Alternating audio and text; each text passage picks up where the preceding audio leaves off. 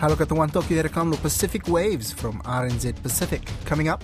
The elections here is the worst elections ever in the history of our country. The biggest problem is they were not funded in time. The head of a PNG think tank says the worst of the country's chaotic election is yet to come. Also, the leader of Fiji's National Federation Party calls out Australia and New Zealand for their silence on what he says are deteriorating standards of democracy and good governance in the Pacific. If they are going to ignore this because they might be important for geopolitical space, in relation to China, then in the long run, we will lose both. And later on in the program, we check in on Tokelau, where preparations are underway for the first in-person meeting of the General Fono in over a year.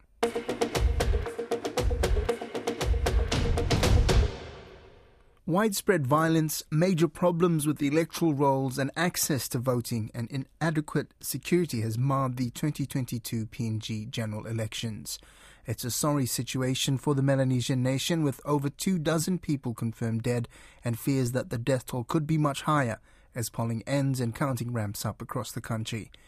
Experts and independent observers are calling the situation in the worst affected electorates disturbing and inhumane. PNG think tank group chief executive Samson Komati says his country is under siege and the worst is yet to come, with more elections and political disruption on the horizon. He spoke to RNZ Pacific's regional correspondent Kelvin Anthony.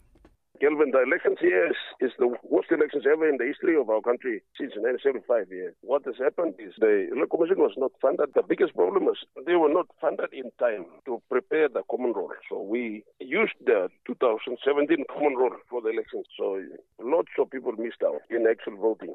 Secondly, what happened is almost 60-70% of voting was not done by the people, especially in the islands. The voting was ticked off by supporters of candidates. They pull the papers and then they just tick it for the people. So that people just stand up only at the voting time, only to observe. And so they mark the papers for the candidates. And that's not really good for democracy. People didn't stand in line to cast their votes.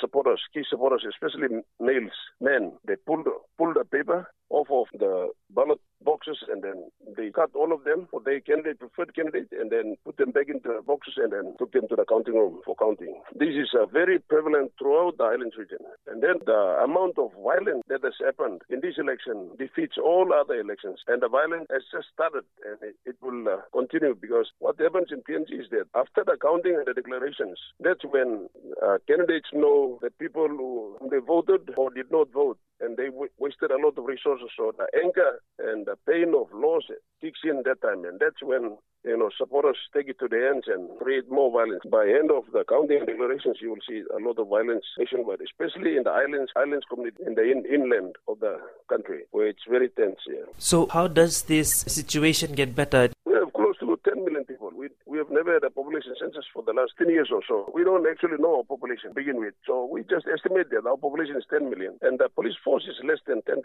in this country. To spread out the 10,000 police force into 22 provinces and 118 districts, including the 7 new districts that the parliament created, it's too thin. You look at about 100 or 200 policemen to every province and then to districts. The population has grown out of hand. And the idle population, there's no investment in this country. The idle young people that have come out from or dropped out of the grade 6, grade 8, grade 10, grade 12 is so massive. 80% of the young people dropped out of the schooling system. So they are idle. There's no job created by the government, past and present. It's a time bomb in this country. And when idle people have nothing to do, you look at elections is the time it triggers them to cause trouble and violence and mischief. So that's exactly what's happening.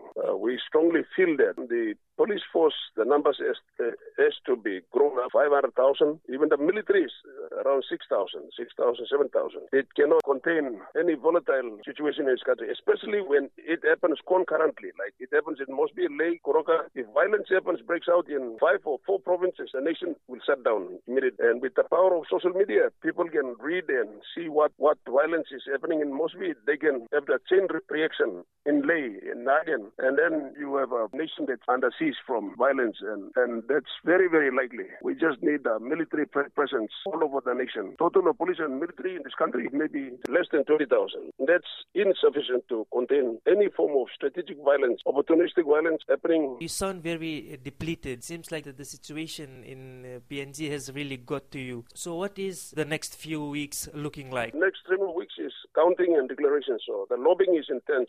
Picking up the winning candidates, bringing into the camps. There's basically two camps. One is a camp led by PNC and Peter O'Neill and some smaller parties, and then the other camp is led by James Marape in Quebec, where all the winning candidates from Pangu, they're congregating there as a political camp to lobby for more numbers. That is continuing now. When the declarations is done, candidates are being picked up and they choose which team to join. So right now, the Pangu is leading with numbers, I think 7, and PNC is 6 members. So they're almost neck to neck. For the formation of government, I think they invite the Governor General only to the party, invite the party that has the highest number of winning candidates that are obviously endorsed during the elections by that particular party. Now, you've said that almost 70% of people haven't been able to actually vote. It's the supporters of the party who are voting for their own candidates. How does that justify, the 2022 elections being free and fair and the will of the people? 22 elections, as I said, is the worst elections in the history of our country. As I can remember, I've voted in about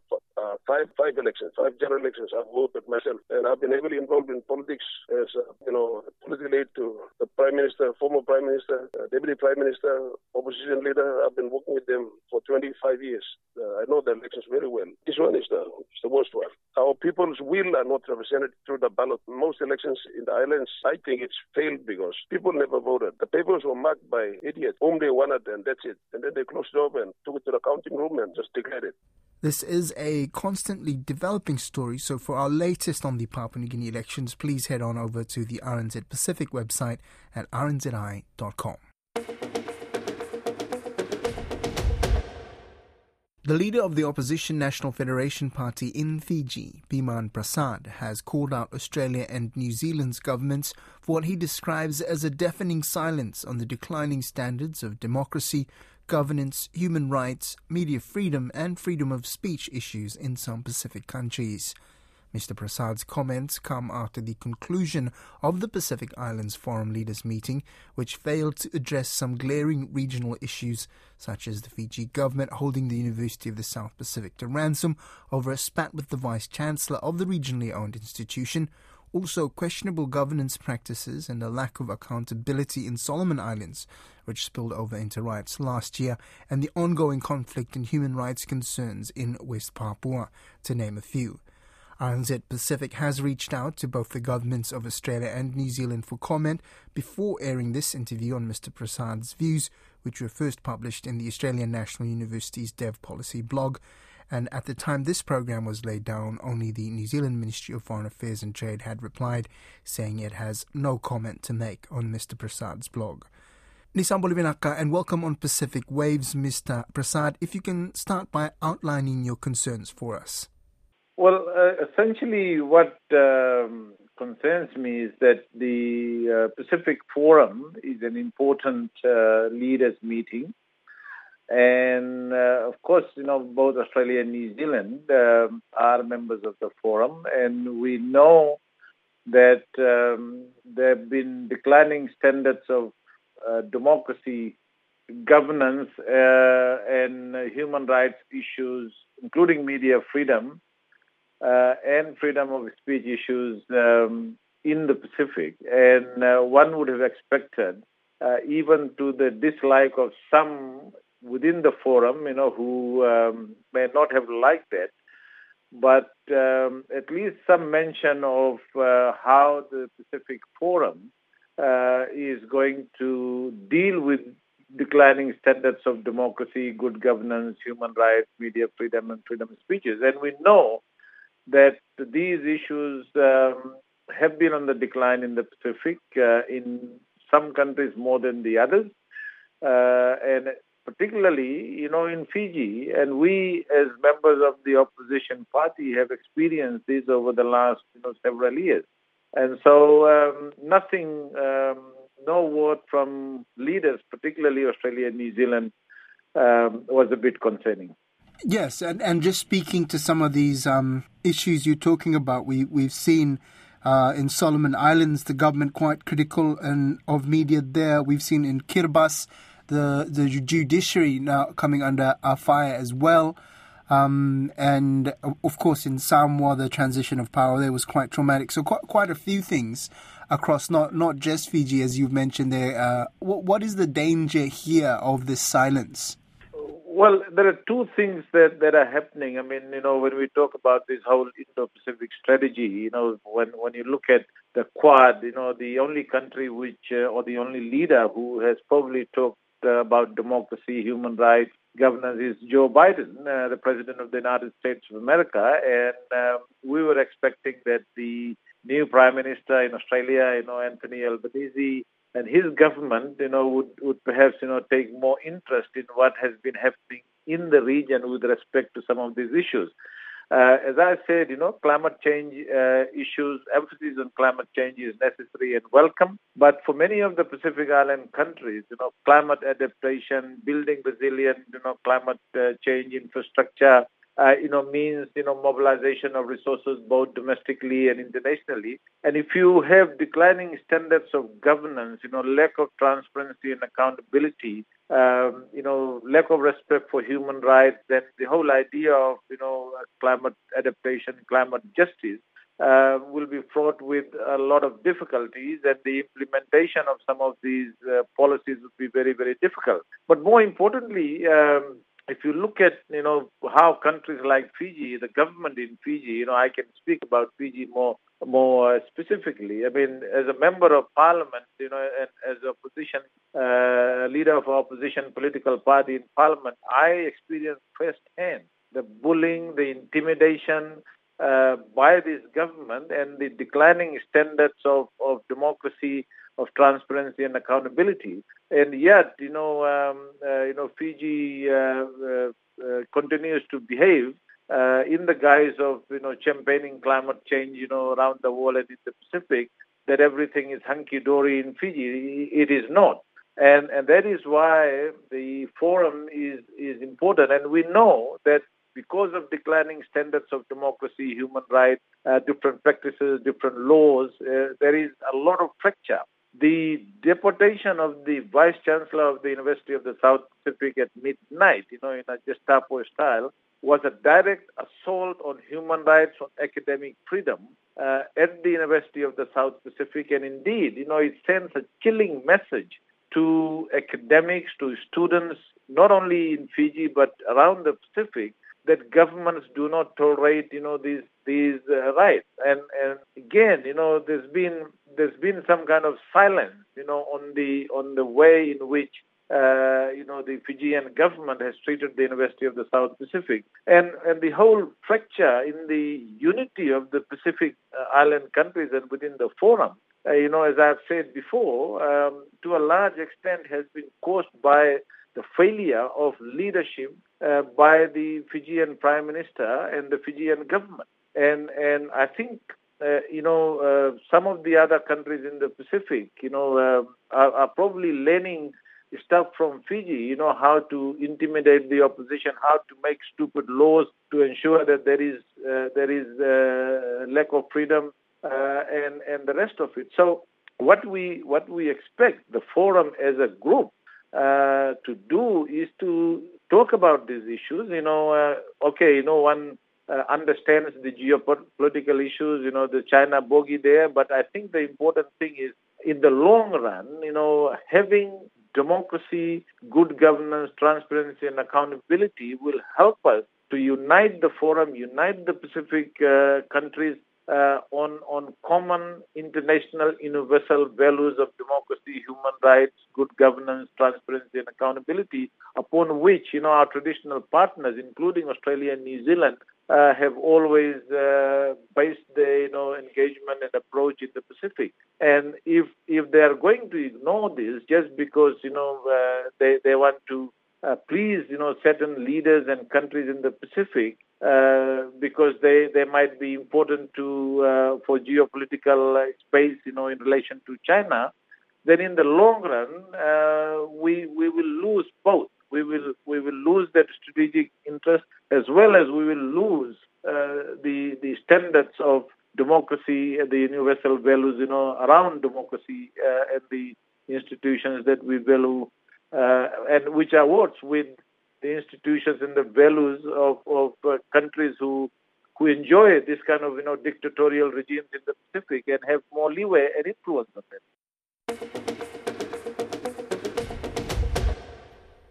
It's all go in Tokelau ahead of the first in-person General Fono in over a year. The General Manager for the Office of the Council of Nukunonu, Asi Pasilio, told our reporter Lydia Lewis a boat has already arrived with delegates from Fakaofo, with members from Atafu due to arrive by the end of business on Tuesday. Government officials are working through COVID-19 protocols for the first repatriation flight, which was confirmed at a Fono earlier in the year via Zoom. Village issues, finalising capital development projects and the passing of the 2022-23 budget are on the agenda for this Wednesday's in-person meeting of the Tokelau leaders. We will kick-start with the discussion of the budget, which may take a whole day before they are passed over to the General Fono. So the first day would be the budget meeting. On the second day, we hope to have it finalised for General Fono to endorse. For as much as we want to have the General Fono a bit longer than this week, I don't think that would happen because the weather might not permit it, and these delegates have to get back to their villages. So they might table a few papers, but I don't think there will be many. But the main thing for this meeting is passing of the budget. The end of the week, or the last day of the General Fono, which might be Friday or Saturday, will be the launching of the Tokelau language website. How significant is this? Tell me a bit about the language website. This is a brilliant opportunity for the Tokelau government through the Department of Education to have this website portraying the various activities they have with their Tokelau language. And it is a big thing because this is the first time it will launch a website of the sort. And also, how significant is this for now? COVID has caused disruption, so what does it mean for this meeting? This is the first time in a year that we have come together as a government and sit together and meet, because it has been over the Zoom in the last year, and the budget was also approved over Zoom meeting last year. So this is a really good opportunity for them to sit down and deliberate on the budget for the government of Tokelau. What date was it when everyone last met in person? It might have been last year in March. The weather is with the climate change, we can really see the effect of it, with the weather not really permitting travelling on big groups across Seattle. So, tell me about those impacts that are really being felt.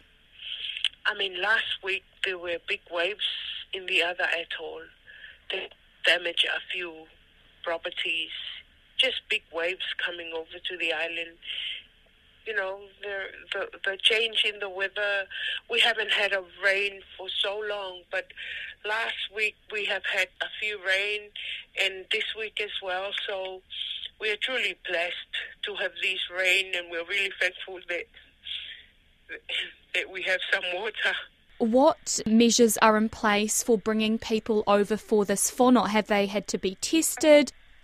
So before people travel within the atolls, we have the health staff of their villages to run a red test as part of the precautions before they travel.